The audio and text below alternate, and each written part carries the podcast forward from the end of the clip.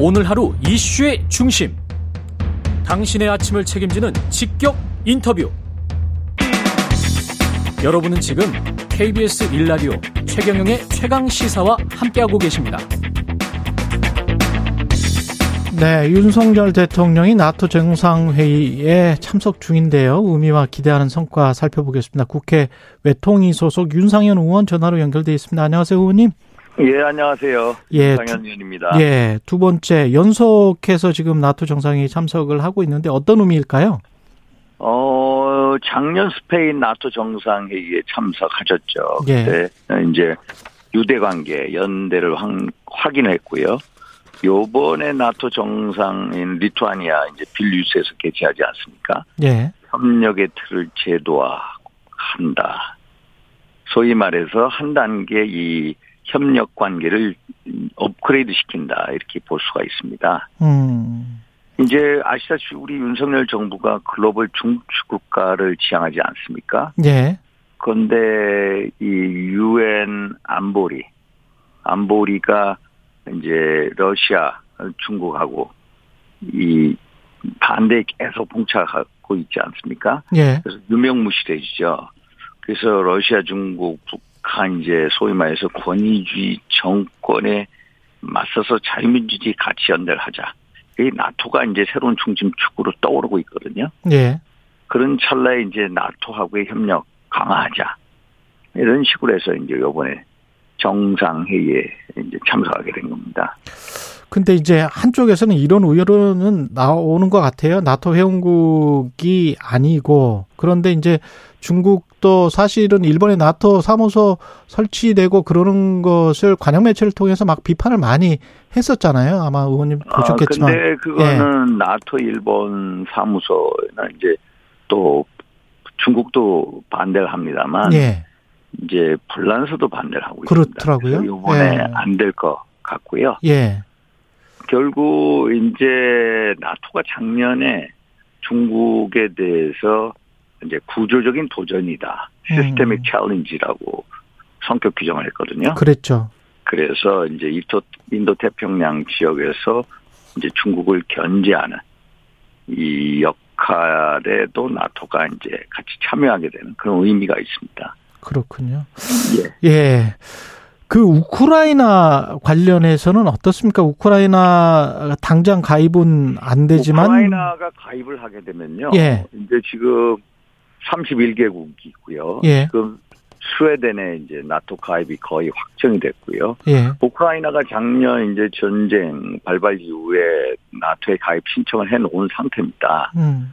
그런데 이제 나토 그 협정 5조에 보면은 한 1개국, 나토 회원국 한 개국에 대한 침략은 전체 침략을 간주하게 돼 있거든요. 그렇더라고요. 그러면은 의도와 상관없이 모든 나토 회원국이 러시아하고의 전쟁 전선에 이제 같이 끼어들게 되는 그렇죠. 이런 지경에 이릅니다. 그래서 음. 지금 우크라이나의 나토 가입에 대해서 음. 미국하고 동일이 계속 반대를 하고 있고요. 예. 이제 영국은 또 찬성하고 있습니다. 불란서도 찬성하고 있고. 예. 또 이제 동유럽 국가들이 찬성하고 있습니다. 그래서 요번에는 뭐 이제 나토 가입 결정은 안 될 것 같고요. 안 되겠죠. 아마 예. 나토하고 우크라이나하고 이 협력 협의체 협의회 위원회를 처음 창설하고요. 나토 가입을 하기 위해서는 MAP라고 있습니다. 멤버십 액션 플랜이라고 해가지고 예. 그 나라의 나토 형국에 준하는 그 해, 그 어떤 정치, 경제, 국방 이제 개혁을 해야 되는데 음. 그거를 면제해 주기라고 면제해 주려고 이제 의결을 하는 것 같습니다. 음. 당장에 사실 핀란드도 작년에 가입 신청을 한 다음에 그렇죠. 이제 예. MAP를 전부 면제해 줬거든요. 그래서 예. 아마 우크라이나에 대해서도 MAP를 면제하는 쪽으로 가는 것 같습니다. 그 전쟁을 그러면 종전이나 휴전을 시키는 방향으로 유도를 할 수도 있겠습니다. 나토 가입은 휴전 이후에라도 이후에나 가능한 거니까. 가입은 이제 그 다음 전쟁 그렇죠. 이후의 문제입니다. 지금 그렇죠. 당장은 안 되는 거죠. 예, 나토 가입은 찬성 만장일치거든요. 음. 그래서 그게 힘들 것 같습니다. 한일 정상회담에서 오염수 이야기가 분명히 나올 텐데 어떻게 입장을 밝힐까요, 대통령이? 대통령은 무엇보다도 우리 대한민국 국민의 건강과 안전을 중시할 거고요. 예. 또이 어, 후쿠시마 오염수가 이제 방류되면은 그거에 대해서 우리도 어떤 안전성 모니터링, 지금까지 안전성 모니터링을 IAEA를 통해서 하고 있지 않습니까? 예. IAEA가 후쿠시마 그쪽에다 사무실을 개설할 거거든요. 음. 거기에 우리가 아마 참여를 하려고 할 겁니다. 그래서 음. 상시적인 모니터링의 제도화. 제가 보기에는 아마 후쿠시마 핫라인이라고 저는 명명하는데 이제 후쿠시마 원 이제 오염수 방류에 대해서 모니터링하고 정보 음. 제공을 강하게 요청을 하고 이런 제도화된 틀을 만들려고 아마 할 겁니다. 근데 방류 그 자체가 우리한테는 뭐 아무런 이익이 없으니까 태평양 도서국 포럼에서도 과학자들이 그런 지적을 했었고 그래서 방류 그 자체에 관해서 어떤 어 명확하게 반대를 하거나 뭐 이- 이런 예. 대통령 입장에서 그건 힘들 겁니다. 힘들- 왜냐하면 힘들다. 이게 예. 왜 그러냐면은 예. 이 방류라는 게 벌써 결정이 된 게 2021년도 4월이거든요. 어. 그리고 2021년도 7월 달에 IAEA 국제 원자력 기구의 11개국의 전문가들이 참여하는 안전성 모니터링 TF를 만듭니다. 음. 당시 문재인 정부 때인데 우리도 KINS, 킨즈라고 얘기하죠. 한국 음. 안전기술원의 김홍석 박사를 거기에 참여를 시킵니다. 또 2021년 9월 달에 우리 문재인 정부 때 우리 대한민국이 IA 의장국이 되거든요. 그래서 계속해서 IA 그 전문가 모니터링 팀에서 이거를 11개국 그 팀에서 계속 이제 점검을 해왔고요.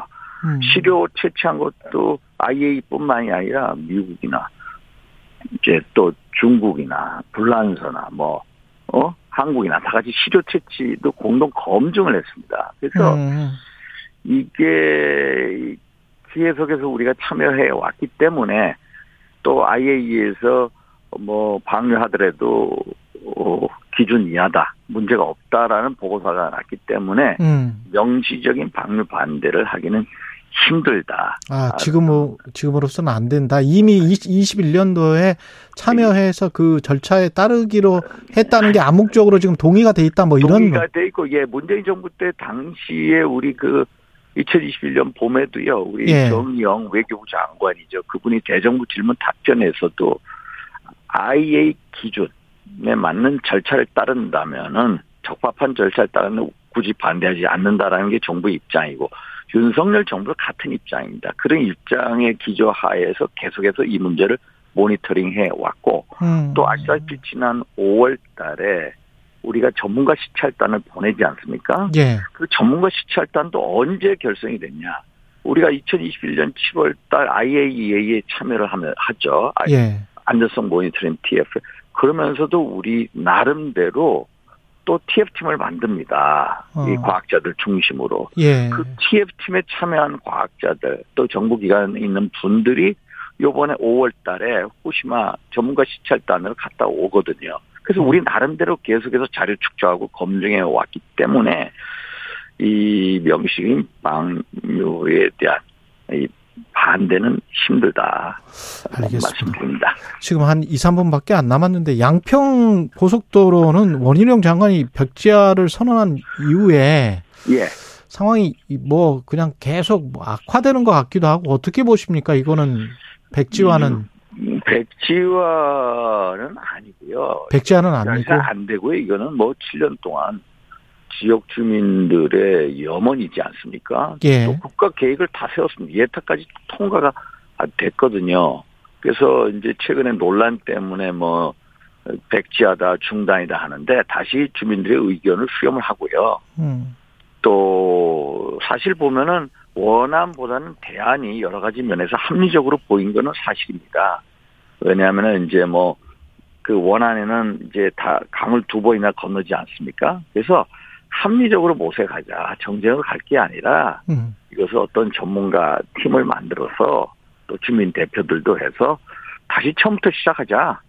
예타 문제도 결국 예타는 원안으로 예타가 됐는데 대안이 작년 5월 달에 새로 튀어나오지 않습니까? 예. 근데 대안이 훨씬 더 합리적으로 보입니다. 이제 소위 말해서 강화면에 IC도 들어가고요. 또 어떤 교통 체증 해소라든지 환경, 오염에 이제 이런 면에 있어서 훨씬 덜하고요. 또 시민들의 요구 등등등 해서 대안이 좋은 경우에 이것을 다시 원점에서 다시 예타 문제를 다시 시작하자. 근데 그 변경안으로 하려면 그 김건희 여사 일가 땅이 있다는데 그게 예, 예. 국민들에게 어떻게 비칠까요? 변경안으로 그러면 백지화했다가 이제 예. 그게 그 땅이라는 게 어떻게 오비락적으로 있는 거 아닙니까? 오비락이다. 예, 예. 결국 양평 주민들이 뭘 원하고 정말로 BC라는 거 있지 않습니까? 예. 비용 편익 그걸 예. 봐서 정말로 가장 합리적인 대안이 뭐냐. 음. 소위 말해서 국권 육도에 있어서 교통 체증 문제거든요. 예.